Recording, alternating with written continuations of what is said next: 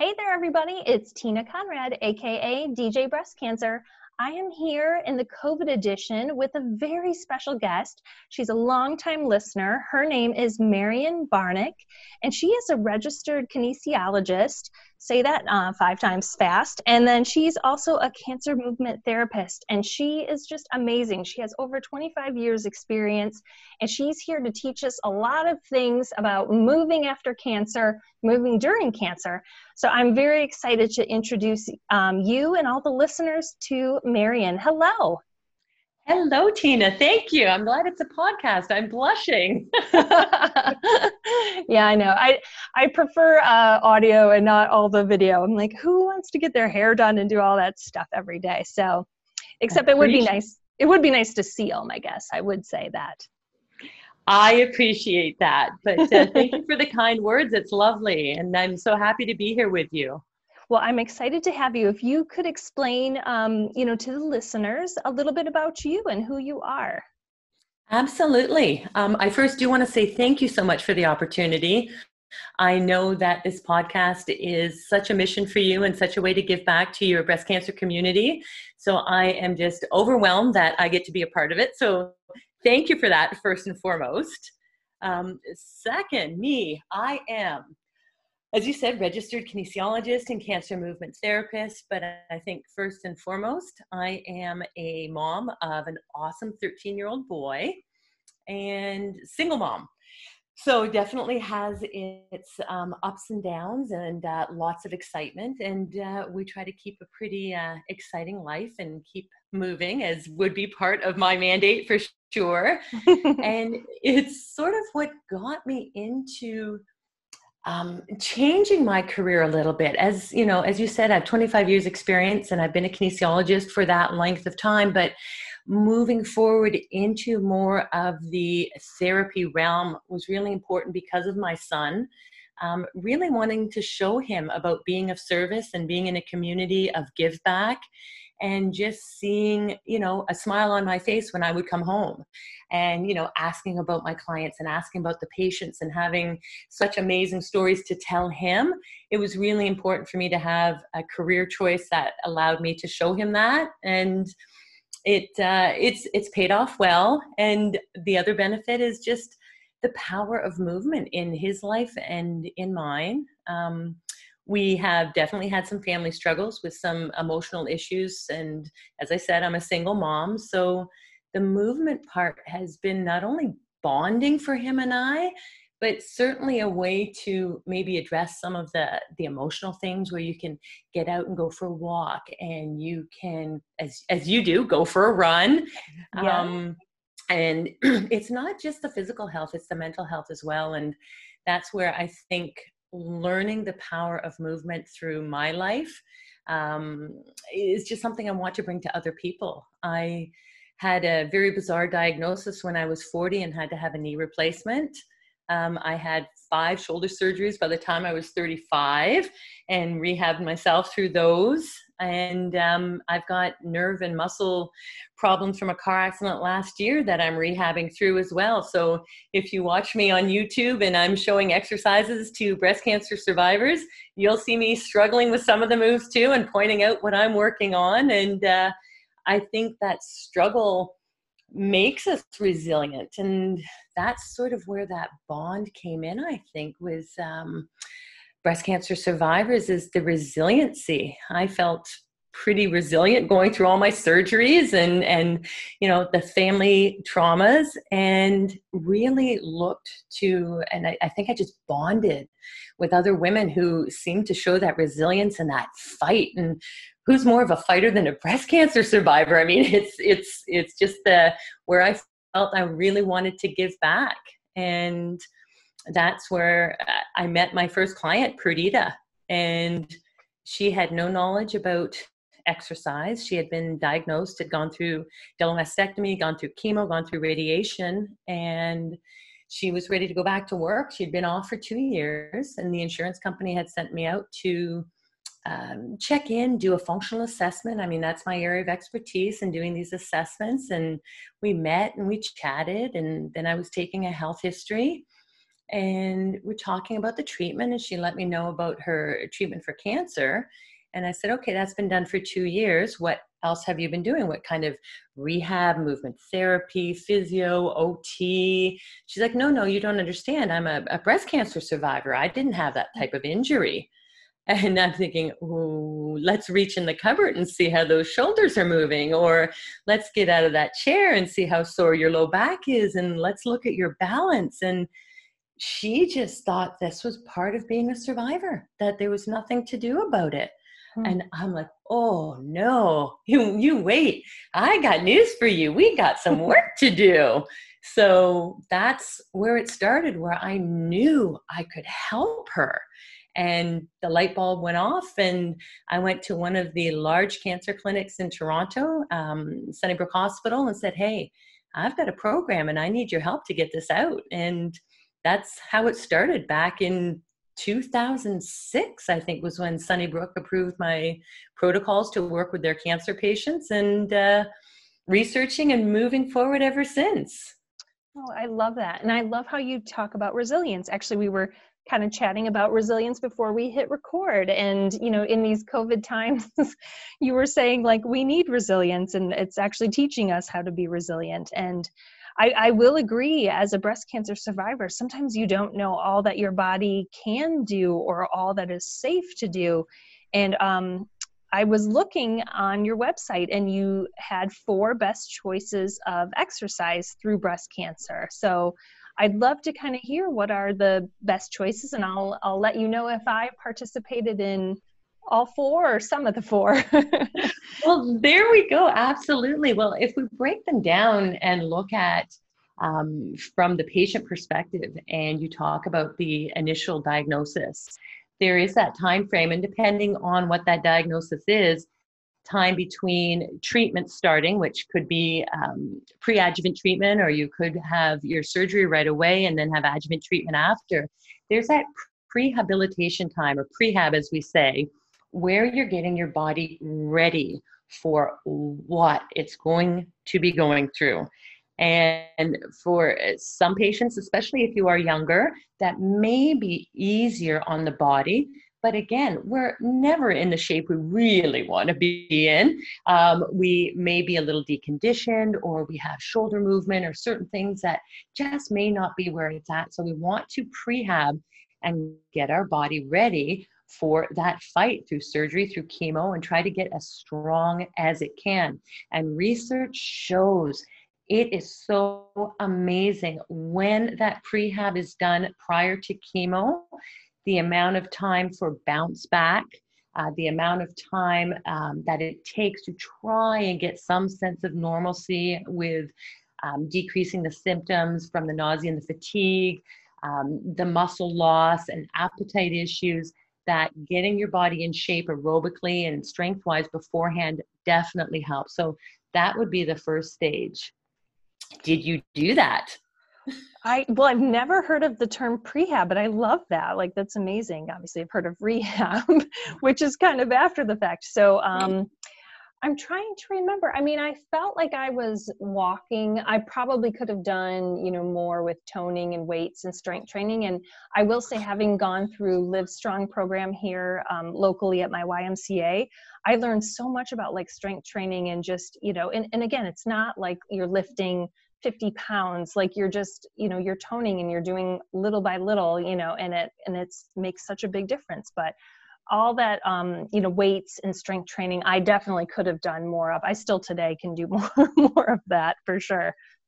We all can. Absolutely. I think it's the focus and the change when, um, like the women I've worked with and the women I've spoken with, when you get that diagnosis, and Um, you'll certainly tell me if I'm wrong, but that sort of loss of control, where you had a, you know, this image in your head of where everything was going. And I know you were a newlywed when you were diagnosed, mm-hmm. I believe.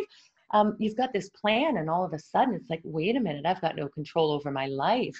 The exercise can really help with having something that you can control, something that you can do to help, and also a place for that, uh, pent up anger, energy, emotion to come out as well. So there's a lot of side benefits, you know, beside getting your body ready for for uh, treatment. So it can definitely have uh, um, be a good place to start if emotionally you are ready to go through and do some exercise prior to treatment. So that would be that first place to start. And obviously there's been a lot of research done on treatment with exercise during adjuvant therapy, so during chemotherapy, during radiation, and it's a change in the type of exercise that really needs to be looked at here, as opposed to what is sort of on the internet as the, you know, let's get one hundred fifty minutes a week and let's do our resistance training.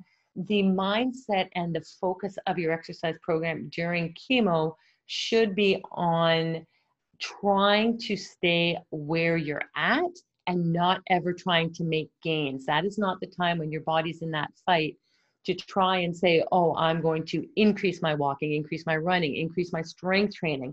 No, you are just trying to stay as close to where you are as you can and look to say when you can do it, you can. And it is more about that aerobics and doing the walking and getting the circulation through your body and trying to minimize the muscle loss that's going to happen as well. So that's what you're looking about, the change in the type of exercise you'd be doing during treatment. So that definitely needs to have a refocus. And of course, your body is going to tell you exactly what to do, and everyone is different. I've worked with patients through treatment that Um, had minimal side effects, and they were in my clinic and they were on the treadmill, and of course we're taking the precautions with everything from what their uh, numbers were, from a cleanliness standpoint, from a heart rate standpoint, to watch and make sure it's safe. And then other patients where, you know, you're two, three, four, five days post chemo before you're even up and sort of walking a little bit. So it's got to be variable, and it's got to be um, set specifically for each individual, but um, that's that's the goal in an overview of just trying to maintain as close to normalcy, but never trying to improve um, and push yourself during treatment. Yeah, and I should probably preface this whole conversation with, if you have any questions, if you're a listener, you know, make sure that you are, you know, talking with your, you know, your doctor, your oncologist, you know, just making sure that they're in the loop, you know, just in terms of all your exercise choices. For me, I know that, you know, yoga was amazing. And so, and it was something that I had hated, actually. Whoa. You know, I, I just found it dumb, you know, and I just like did not, I was just all endorphins, you know, so I wanted to run. I wanted, you know, everything to be like fast and like, you know, high impact, I guess. And then I really slowed down during like, you know, chemo, and it was like a polar vortex wind, winter. And so it was really a way for me to kind of connect that whole mind, body, spirit. And I really looked at it through like a whole new lens. And for me, it was really, really amazing. Um, and I still to this day, like love it. It just, I had to slow my mind down, and it took cancer mm-hmm. for me to kind of get there. But I think yoga is an amazing thing to do, you know, during breast cancer, in terms of exercise, in terms of stretching, um, you know, and, and all, like I had a double mastectomy. So it was really great too, to just kind of ease in every, you know, every day. And I was able to do it, you know, five to six times a week um, during my chemo treatments.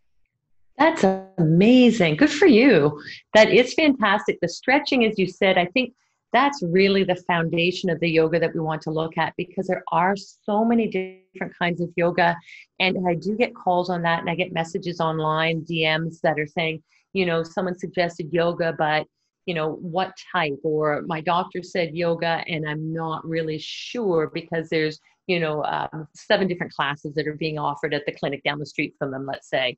So I do really want to encourage that you check out the type of yoga, that it mm-hmm. is a calming, um, a mindful yoga, something that has long, slow stretching in it, because that truly is the the basis of, of what's needed is, as you said, the mindfulness and the stretching, and really getting in tune with your body. Because as you said, there's that racing of the mind, There's needing the endorphins. It's wanting to just move forward and not even maybe sitting still for a moment, because God forbid we sit still and actually think about what's going on. No, no, we want the next step. So the, the mindfulness is really important. And I think when it's structured in a class, um, Tai Chi, yoga, um, a, you know, a calming, uh, gentle stretch and flow type of class, you have to sit still, and it starts the process of knowing about your body and learning about your body.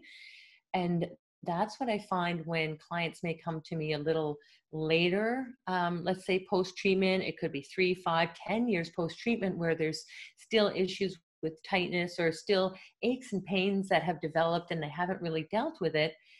It's not being mindful of the body and how it's moving. And so that is really important, if you can get into that as soon as possible, to actually understand what your own body is doing, not trying to get it to be perfect, because no one is, but really trying to know what your body is doing. And then you get to teach your body. You can say, you know what?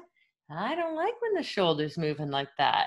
I'm going to work with you on teaching it. And that's where you slow it down and actually let your body talk back to you and tell you what it needs. And it is truly remarkable when you can be in that space. So I'm glad you went there, and five or six times a week. That's amazing. Um, well, and, actually, and of course, and, yeah. And I actually did a D V D because it was such a bad winter um, mm. that like I couldn't, you know, and obviously I was in the midst of chemo and they didn't really want me going to like a gym or to like classes. So I just had a gentle D V D yoga, and I did it, you know, that D V D every day, every single day. But like, you know, now there's so many more options too with virtual things and classes online. But I will say, like, I, lo- I still pop in that video every now and again, and it really just like fills my heart, you know, cause it was just, it was such a safe space, and like, you know, safe and kind of, I love how you're talking about your body and talking to your body, because I did for a time feel betrayed. You know, I did feel betrayed by my body, and it was the start of a relationship again with my body, you know, and having kind of this trust, you know, and starting to build it again. And, you know, it, it's kind of like, just like that, like a relationship, and you have to work at it, you know? So it was, it was really interesting, but yoga was kind of like that gateway to hi- kind of help, you know, bridge me back. That's amazing. And of course, as you said, you did that with the approval of either the, your surgeon or your oncologist who was um, overseeing your treatment to make sure that it was safe for you to do those movements, or if you had any restrictions, you made sure to keep up with those restrictions, right? Yeah. Yep. Yeah. Yes. And they told me, like, if anything hurts, that you're not doing it, you know, but they were, they, they were very much, um, advocates for, for yoga, you know, like they didn't want me running, you know, doing some things, you know, at the time, but you know, they were very much advocates for yoga at the time. Which is amazing. And I find, um, as you said, there, there's so many more opportunities now. And, you know, me being in the online space prior to COVID certainly was something that um, made that transition, um, not being in the clinic and just having more clientele online. That was absolutely fine. But of course, from the patient standpoint, we always want to make sure that whoever you're watching, whoever's, you know, videos you're doing or moves you're trying, uh, make sure you're safe, make sure that you have the consent. And if it hurts, that's when you stop. I always use a pain rating scale. Um, from one to ten, and I want everything under a five. Why? Because A, it's safe. It keeps you in alignment with your body to know that when it's talking to you, and pushing more than a five, it's not going to get you to a better place when you're in that rehabilitative setting. If you are out running your half marathon and your marathon, and you can see that, you know, that last mile, and you think that, oh my gosh, I'm not going to make it. Like you were saying on one of your podcasts, you were saying about, you know, you got six miles to go and you start talking to yourself and you, you do that. That's a different space when you're in rehab versus when you are competing. Yeah. And I work with a lot of athletes, and that competition is different than the rehabilitation. So under a five is my rule for rehab, because it leaves that openness there of that subjectivity. Some of us have a high pain tolerance, some of us don't. So your five may be my eight or vice versa. So you really want to make sure. And I always say common sense. You know what? If something's feeling strange, something in your body, you're saying, eh, that's not right. That pull's weird. Or my fingers are going numb when I'm trying that stretch. That's where you stop and you say, wow, it's not going to get me better when my body is trying to tell me something, because that's the pain, the tightness, those aches, the, uh, the burning sensation.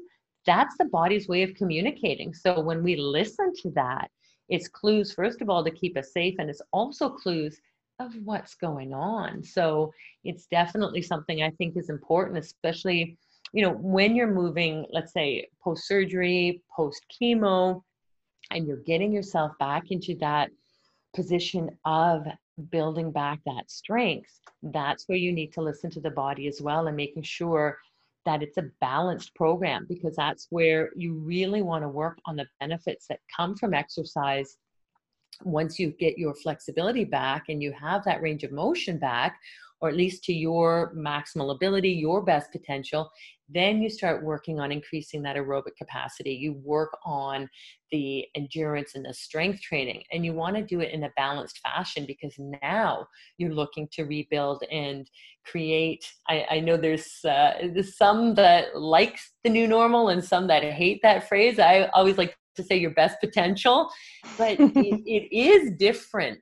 Um, and patients will always say that, but you want to get back to the best you can. And that's where the post-treatment exercise really takes on that stage of um, pushing your body. And the push is as hard as you want to push. I mean, not everyone's going to be going out and doing ten Ks and, and half marathons. Some may be out to play tennis. Some may be golf. Some may want to walk around the block with their grandchildren. Um, it could be traveling again and actually feeling so empowered that you can carry your own purse and your own suitcase, or lift your own groceries. It's always something different for everyone, but it's the power in doing that with your body. So I really look at, um, I call it Foundations First Framework, is you're building up your mobility, and then you're looking to stabilize your body, and then you're looking at that strength. So I love to see it done in that fashion. And that is sometimes where I see things may get out of, out of whack a little bit, when that flexibility and that mobility isn't there first.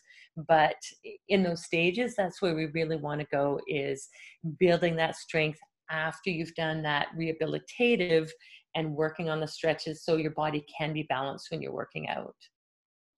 I love that. And I'd love to switch gears just a little bit. This is such a topic that comes up, you know, with breast cancer survivors, and I know it's such an area of your expertise as well, but lymphedema. Um, I'd love to know, you know, you had said you have some do's and don'ts. I'd love to know, you know, I have a lot of listeners out there, you know, various stages of lymphedema, would love to know, you know, what your do's and don'ts are.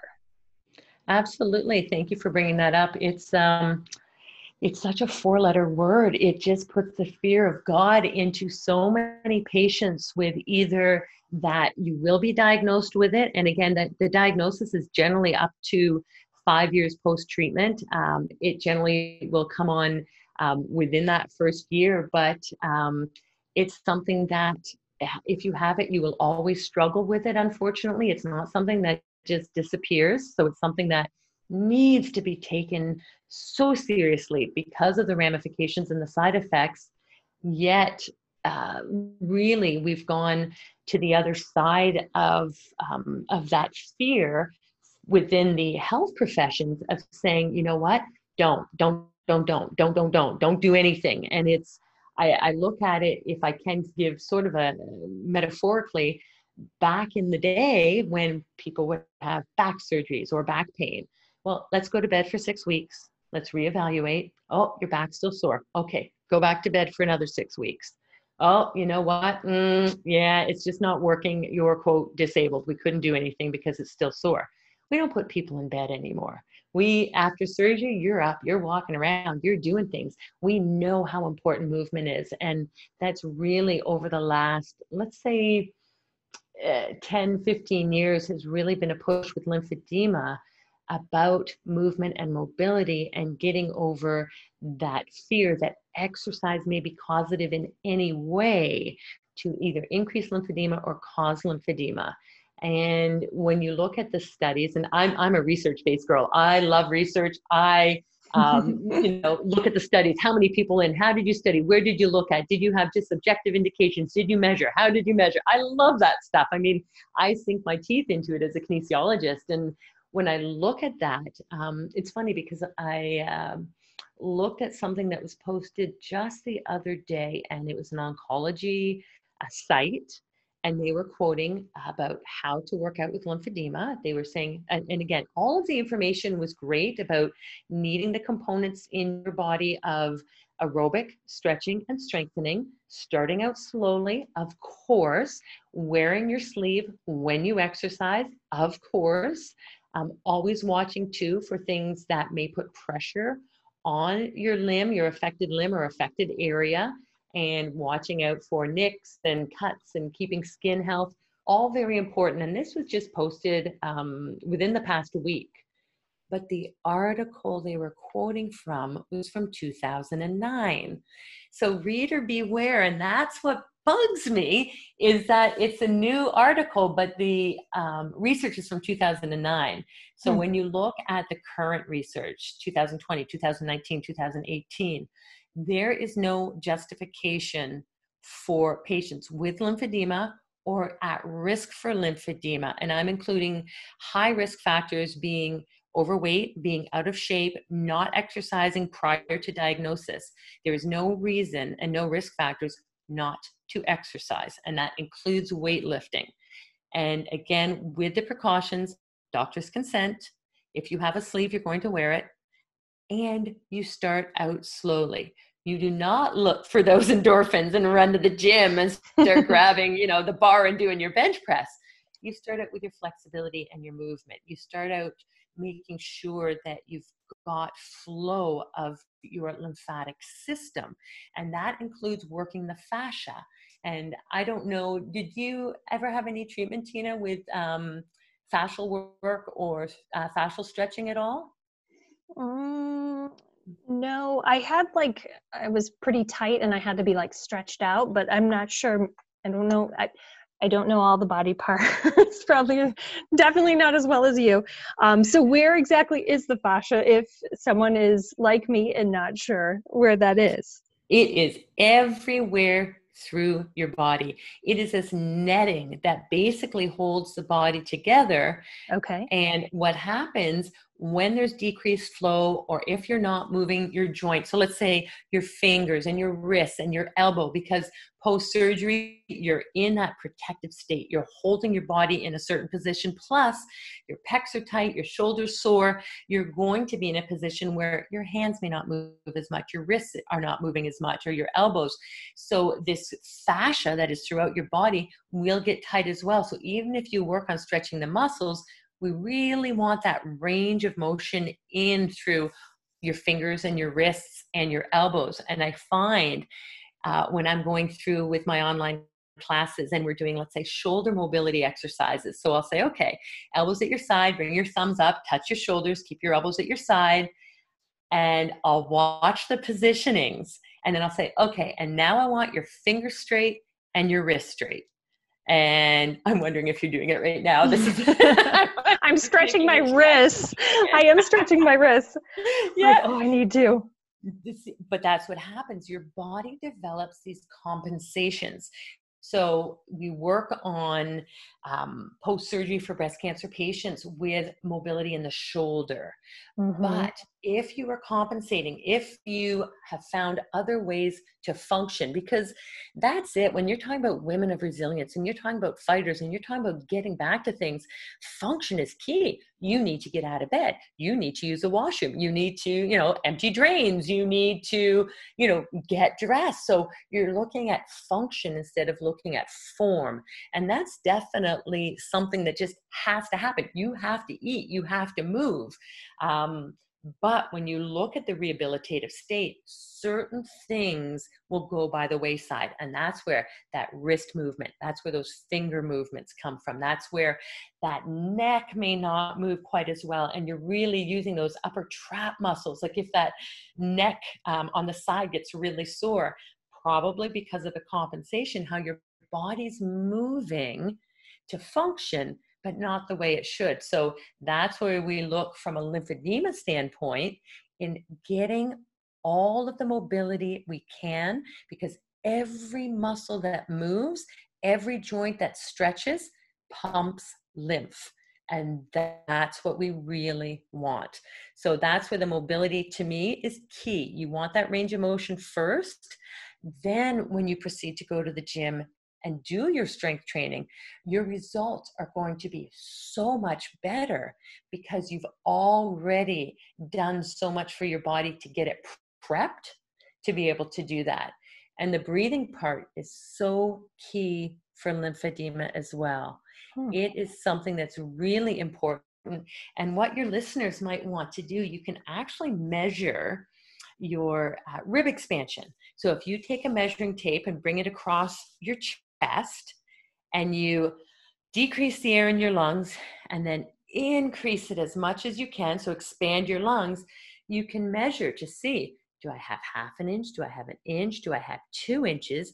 And you can see where that's at. So if you're sitting with a two inch expansion, you're like, great, that's wonderful. Because not only is it your lungs that are expanding, your rib cage has to expand, which means all of those muscles that flow through the chest are going to be moving. And there's a huge flow of lymph through that area in the chest that's vitally important.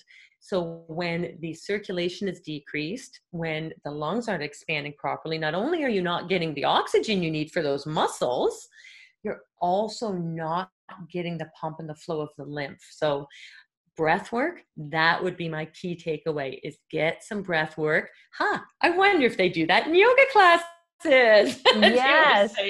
Yes. And actually, um, I have a, another person who is on my show, Melanie. She's amazing. Um, yoga instructor, but she does such a good job of like incorporating the breath work, like in for four counts, hold, and then out for four counts. And like, I find myself, you know, if I'm in a stressful situation or something, you know, sometimes I take a walk and just do that same breath work. And I immediately find myself just calming down. It is, it's just very therapeutic, like in general. So I love that. I'm going to have to do this, measure the rib expansion thing and see where mm-hmm. I'm at. Yeah. Expansion for the ribs, not expanders. We have to make yeah. sure that we're not saying a naughty word. This is just to see how the ribs move, because yes. you know, there's a whole other thing of rehab when expanders are in and, and stressing and stretching like that too. So um, again, another thing that just sort of depletes that, uh, that mobility and tightens the skin and, and makes it sometimes really hard to take in those breaths and really want to move that area with the airflow. So mm-hmm. it is important. But I had never heard really the tie between lymphedema and breathwork. So that's really interesting that you bring it up. And I think that that's, you know, very encouraging, and, you know, something that anyone, any level can do is, you know, to start with the breath, and, you know, that's such easy stuff. And then, um, Melanie, who is also the yoga, also was teaching about, you know, like the wrists and how much pressure we put on our wrists, especially like as you start yoga, like kind of warming them up. And that was like something I've never like really done before, but obviously I do so much typing at, you know, with my mm. desk. And so it is kind of nice to like find different stretches based on obviously what kind of positions and things, you know, that you need stretching to do. Oh my gosh, absolutely. And, and in this day and age, excuse me, working from home and maybe more keying, more Zoom calls, more sedentary work with just sitting and not yes. going to meetings or not even walking to an office next door to talk to a coworker. The hands, the wrists, the neck positioning. Um, I was uh, requested to, and I was happy to write an article on ergonomics uh, specifically for breast cancer survivors and working from home. But I also created a video as well. It is online if you want to take a look. Oh my gosh. The... Yes. I need to read. I need, I need to watch. I'll give you the link. You can post it in your show notes, but yes. It is specific for breast cancer patients, and it's the best, um, stretches when you're working from home and you're in an office that you need to do. And it is, of course, just as we were talking, getting in touch with your body and listening. It slows you down. It makes you be aware. And even just that awareness, it will take away that frenetic energy. It will, as you said, you know, you do your breath work without even thinking now. It calms you down and it helps you really focus on your alignment, because in the big scheme of things, alignment is really where it's at. So when you're at the computer, it is so important to keep that body alignment. But sometimes it's really difficult for breast cancer survivors because of the issues with tightness, or the body just not getting back to exactly where it was, or those compensations and things that aren't moving um, with the proper form, but they're still working with function. So survivors can definitely have uh, increased tightness in the pecs, uh, increased tightness in those sort of the sides of the neck where it goes up into the head, and get more headaches. So those are things that really need to be looked at with the proper office setup. So you're decreasing your re uh, reaching, you can keep your wrists in a neutral position. It's, uh, it's very important. Well, good. Yes, I am going to one hundred percent be reviewing this video. I, I need, I need some help. Um, and, and even just like listening to you talk, you know, I, I do like, I try to get up and move around, you know, I try to move before I sit down, you know, for, before starting my day, but, you know, even just keeping some, you know, little five pound weights and like, you know, taking a break every now and again, I think I could do a lot more, obviously, and just, just to like not sit all the time, because it is really hard. And you know, what was supposed to be like a month at home has turned into two months at home, is now I think we're on, you know, three and a half months at home, and I'm probably going to be home at least another month. So like it's, you know, it's, and who knows, you know, like I, I might be home even more than that. So I think a lot of people are finding themselves in similar situations, you know, working from home and maybe not the most ergonomic ideal situations. I had to go, I had yeah. to go buy another desk. Um, my husband had a desk downstairs and now I had to buy a desk for upstairs. So we kind of have our own spaces, but you know, it's, it's a challenge. I think everyone's, you know, again, back to the resiliency, trying to fight through this and trying to, you know, do the best they can do. But now it's kind of settled into like, it's more than a little bit temporary. It's become a little bit more, you know, every day, I guess I would say. Oh, absolutely. And that's where I'm finding more and more questions are coming in. We put up with things when it's a short-term issue and we think, yeah, yeah, we'll get through, we'll get through, we'll get through. And then it's like every day you come to that desk and you start loathing that desk and you hate that laptop and you want to throw that mouse across the room. And it's like, no, I can't. This is my work. This is what I'm doing. And it gets really difficult when that setup isn't there. And when your productivity definitely suffers, because you are already gearing yourself towards knowing it's not going to be good. So if you can go into your office, to your workspace, to whatever area you've set up and do something to make it yours, whether it is um, a vase that you really like and you could put a flower from the garden in there. If it is a beautiful picture of, you know, um, maybe for you and your mom, and you've got a nice picture there of her, or someone's got their, you know, the picture of their puppy that's sitting there like they would at work, and mm-hmm. you set it up and make it your office and you have something pleasant there. If you create online, um, let's say a vision board, and you can set that up on the wall somewhere, even if you just put it there temporarily while you're working, it's something that just changes your vibration, changes your mindset.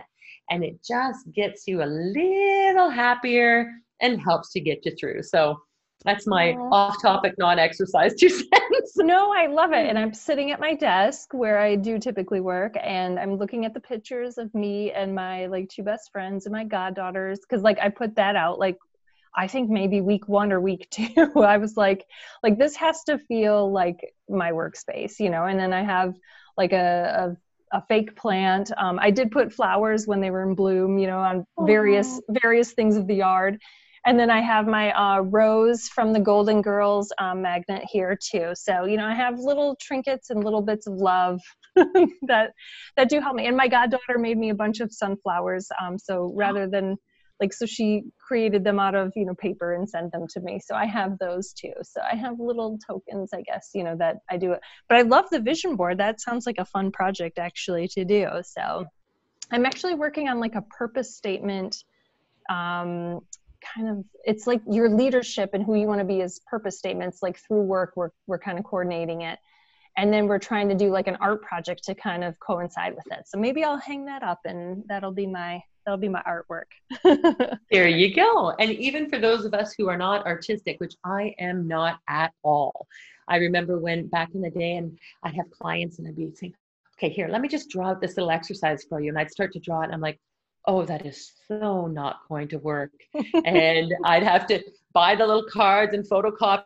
I mean, we're talking back in the nineties, right? So it wasn't that I could go online and download or send anything. These had to be handouts. And I knew I couldn't draw, but the vision boards, I mean, there's so much where you can do online and clip the pictures and, and find those things that uh, mean something to you, um, yeah. Whether it's looking at the forest, it's, you know, the sunsets or, you know, the, the peaceful waters of the ocean, whatever it is on there. Or as you said, your, your purpose statement, you know, what are we here for and what's, what's guiding us? And um, I had at my other office, I don't have it sitting here right now, but I had a big close-up picture of my son's eyes. My my brother Aww. Is a photographer, and he's um he's just amazing at photography. And he's got this close-up, and you just see the little shards of blonde hair coming down, and these beautiful brown eyes.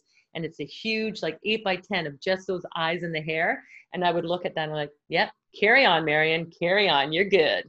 You keep Aww. Going." So that was my that was my purpose statement, was that picture from my brother.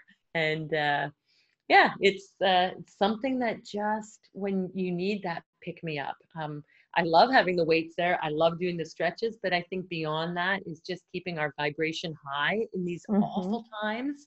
Um, we need to look for those little, um, th- those things that have meaning, and they're small, but they're, they're meaningful, and it's important. Yeah. And actually, I do have my gratitude journal too. And that's usually how I start my day. Yeah. It's like a prayer. It's like a prayer journal slash gratitude journal. So every day I look like at who I'm praying for. And then I look at, you know, what I'm thankful. And then I write in what I'm thankful for, for that day, you know, so it kind of helps, you know, set the tone for the day. It makes me realize like there's so many other things out there, you know, and I, I need to like just start from a place of gratitude. So that has been very helpful. Um, just, just a helpful way to start in these crazy times.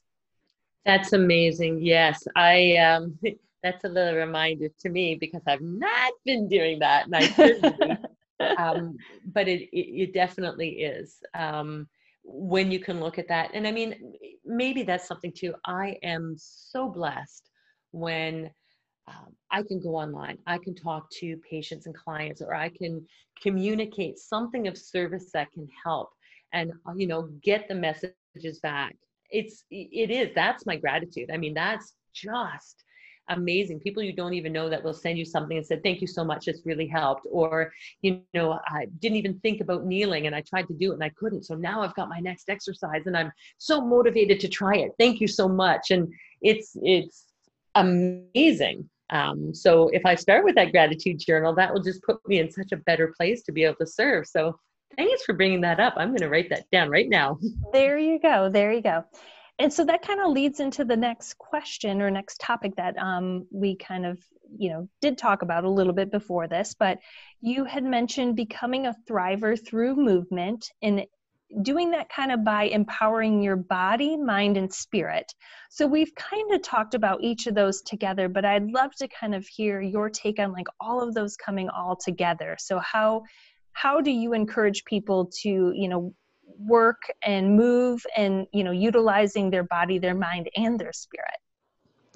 Yes, absolutely. I think that it is something that is, um, needs to be embraced in order to get to your best potential and in order to, you know, facilitate the recovery that uh, you really want. And, and we need to nourish the body, but we won't want to. We won't care about exercising or eating um, a healthier diet or getting the sleep we need unless our mind is in it. So the mind is powerful. The mind is what really sets the stage. And that's where the interplay between these three, with the mind and the nourishment and the exercise, they play upon each other. Because when you start to exercise, and as you said, when you know you feel like your body's betrayed you, and you're building back that relationship, and you're teaching your body that, yeah, you know what, we can do this, we can move. Those small little movements, whether it is Um, you know, lifting forty degrees in shoulder flexion, whether it is walking um, forty feet, whether it is saying, I'm going to take four stairs, you know, whatever you set, you accomplish something. So you are able to tell your body what to do. Your body's able to do it. So not only do you have the physical benefit, but you have that mental benefit too. You are in control. You're able to accomplish. You're empowered. And it sets that stage for moving forward and saying, wow, I wonder what else I could do. I bet if I did forty feet, I could probably do fifty or sixty. Oh, but I'm pretty tired. Mm, you know what? Instead of that Mickey D's for dinner, no offense to Mickey D's. I mean, yes, we, we know, but I mean, it may be something where your body's looking for a different type of nourishment, or maybe you need more sleep and you're saying, you know what, I'm not going to binge on Netflix all night. I am going to try and get sleep, or I'm going to make that smoothie in the morning. It starts to feed in a cycle, and you basically are on that road and that journey of recovery, and each part plays uh, a role. And the movement, that's why the power of movement to me is not only in getting your body and teaching your body where it can go, it's being like just so enthralled with what you can do when you listen and you move well. And that's so powerful to me. And when I watch people move and I say, hey, why is that shoulder there? How come that wrist is here? Or did you realize that knee is dropping every time you're trying that squat? And we take those exercises and we correct them and we look for alignment and we set that groundwork. It's something new and different. They're like, oh my gosh, I didn't know my body was doing that. And it's that learning phase of like, wait, you know what? You can fix it. Well, how? How do I fix it? Well, here's this new exercise. Oh, I've accomplished something. I've learned something new, and it's exciting and it's powerful. And that's where I think the mind and the body and the spirit, because they need to play together. They need to play well. And I really do believe it has to start first with, as we said before, the Foundations First Framework and that mobility, because I see so many patients that struggle with the, the let's say, the newest mandate with one hundred fifty minutes of walking, mm-hmm. or with doing the uh, resistance training and the weight training. They're like, I'm so fatigued. I am so tired. I can barely get dressed and make it to noon without taking a nap. How do they want me to do thirty minutes of walking every day? My calves are cramping, hmm, probably because of some sort of hormone treatment. Um, my abs aren't working anymore. My neck is sore. My shoulders are killing. And we break each thing down and we say, hey, why? Why is this happening? Let's do an assessment. How are you moving? Oh, yeah, your ankle's not moving very well. If we stretch that out, your calves will feel better. You know what? Your neck's not in alignment, which means you're not swinging your shoulders properly, and that's what's causing your hip pain. So we cycle through the body, and we start with little step-by-step strategies to empower. And then the next thing you know, from two minutes to five and five to fifteen, and, you know, it, it just works so beautifully with um the spirit of the journey. And that's how I look at it. But it, you really need to start um where the body needs to start, and that's mobility. And, and I can't stress that enough, that don't go one hundred fifty minutes, don't go to the gym and think you're going to lift weights until you do the work with rehab and get your body moving properly. So take your time and do it slowly, and everyone's journey is different, and you have to listen to your body. Yeah, I love that.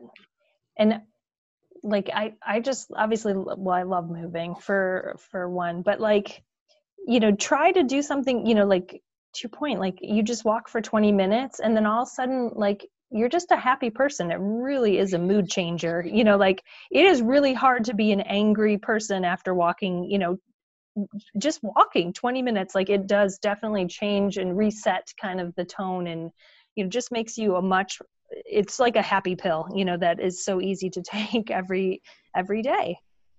It absolutely is. And I think sometimes it's hard um, to get survivors onto that bus of happiness because of the fatigue. Mm-hmm. And I know that there's a, a, a big struggle. There's a study that was out, um, was it Latin? No, this is already June, um, almost July. This was in March. And they interviewed breast cancer survivors to take a look at the reasons for not exercising. And it wasn't a lack of knowledge. That knowledge is there. And to me, that's so powerful that that message has got out, that breast cancer patients on the whole know that exercise is good. But it's the debilitating fatigue and not knowing where to start were the two biggest reasons of not exercising and not grabbing those benefits. And one of the biggest benefits is decreased risk of recurrence. Yeah. I mean, that's mammoth. And I know you've talked with um, the stage four survivors. And when I look at stage four survivors that I've met and the exercise they put in to keep their body as fit as possible to fight, it is amazing. And that's that stage of saying, you know what, where are we at? Where's that risk of recurrence? What can we do? And exercise is a, is a big part. I mean, up to fifty percent decreased risk of recurrence with exercise. I mean, that's got to be a little motivating. That's, that's, I pull that out when I need to. I'm saying, what, we can't walk another lap, or we can't do, yeah, we can, let's go. Mm-hmm. Um, but the fatigue that stops that, or the overwhelm, and that's the other word that comes out, frustration and overwhelm of trying to say, well, where do I start? What do I do? I mean, these big numbers are in front of me, and, and my doctors are just saying, go exercise, and I don't know what to do. Um, that makes it really difficult. And I think it puts a lot of pressure on survivors to say, okay, I know I need to do it. I don't know what to do. So I think as a whole in the healthcare community, we have to do a better job of explaining the fatigue, um, not even in the science-based stuff of what chemo does to the mitochondria, to the muscles, and how it really depletes the body, but how to get it back, and how to move slowly, and how to get the mobility. So I think that's, that's really important. So the fatigue's a big thing.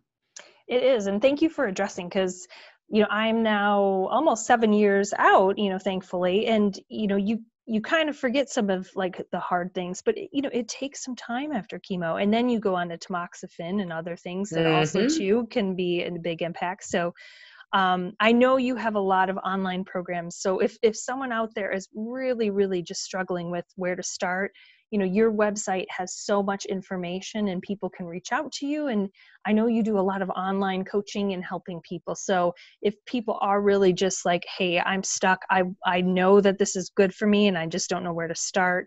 Um, like you can help, um, you know, to, I think you had mentioned filling the gap between the drains and goals, you know, so basically where do I start, you know, after surgery, after chemo, after all these big things, like where, where can people like take the plunge? Yeah, absolutely. And there's um, tons of free information on my site, on my YouTube channel with the videos of the exercises. I have a free Facebook group, so it is private um, for breast cancer survivors and uh, women breast cancer survivors.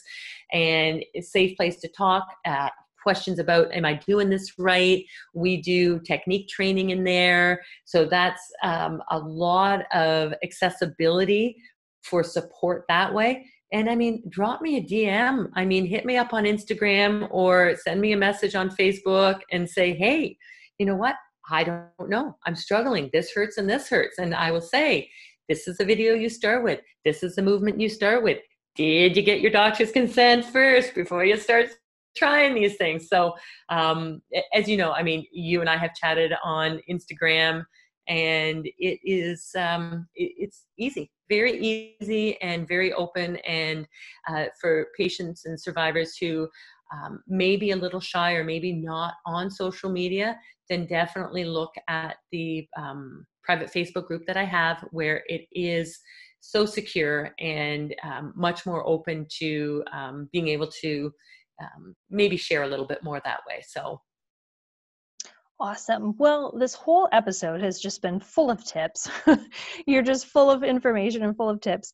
Um, but I always have, as you know, because I know you're a listener, um, you know, a Tina tip for every episode. So would love to know, you know, if in all your experience with, you know, breast cancer survivors, or, you know, just with you and your experience um, in kinesiology and cancer movement, is there one, you know, tip that you would really want to share or really want to impart, you know, with the listeners? Yes, um, I definitely do know about the Tina tips for sure. And I'm thinking back, I mean, we did one of the things I was going to say about the, the breath work for sure. That would be one. But I think I'm going to start a little more simple. And that is one stretch per day. You have got it in you, no matter where you're at. I'm going to say for ninety-nine percent of people, to do one stretch. It could be your toes. It could be your ankles. It could be your neck. It could be your wrists. I want you to do one stretch. I want you to hold them for fifteen seconds and say, hey, I did something for my body today.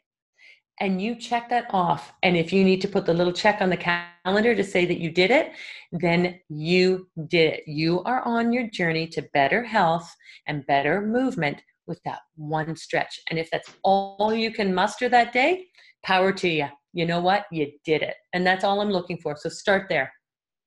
And I love just your little steps by steps, you know, like it's, it is just those little steps. I will, I will try to start calendaring my stretches here. I'm, I am bad. I'm bad at that as well. Oh, all right. Well, Marian, it's been amazing. I'd love to know, you know, where can people find you? So, um, you know, you have so much information on your website. Um, would love to, you know, have you share, you know, where the listeners can find you and all your great social media handles and information. Oh, thank you, Tina. I appreciate that. Uh, Marian Barnick dot com is my website. It will have links uh, through to everything, including the videos that are there to uh, support the foundational shoulder movements post-surgery. Uh, on Instagram, it's at Marian Barnick. And if you go to the Move Well After Breast Cancer, you can put your name on the wait list. I have a new online program that I will be starting, so I'm really excited about it. It's a not just shoulders, but body alignment. So it's working with the things you really talked about with the mindfulness, the breath work, and getting the body aligned for patients to move well after breast cancer treatment. So I appreciate that, Tina. Thank you. I love it. And I will definitely link to your um, website in the show notes. And, you know, when I'm also sharing, sharing the, um, this podcast out as well. So Marian, it's been awesome. It's like, feels like we've been longtime friends, but now we finally get to kind of quote unquote meet on the airwaves. So thank you so much. It's been awesome. It has been amazing. Tina, thank you so much for putting me at ease and allowing me to share. And even though you're Michigan State, I say, you know what? We'll keep being friends. That's right. You're like Michigan, aren't you? Oh, I'm a go blue girl for sure.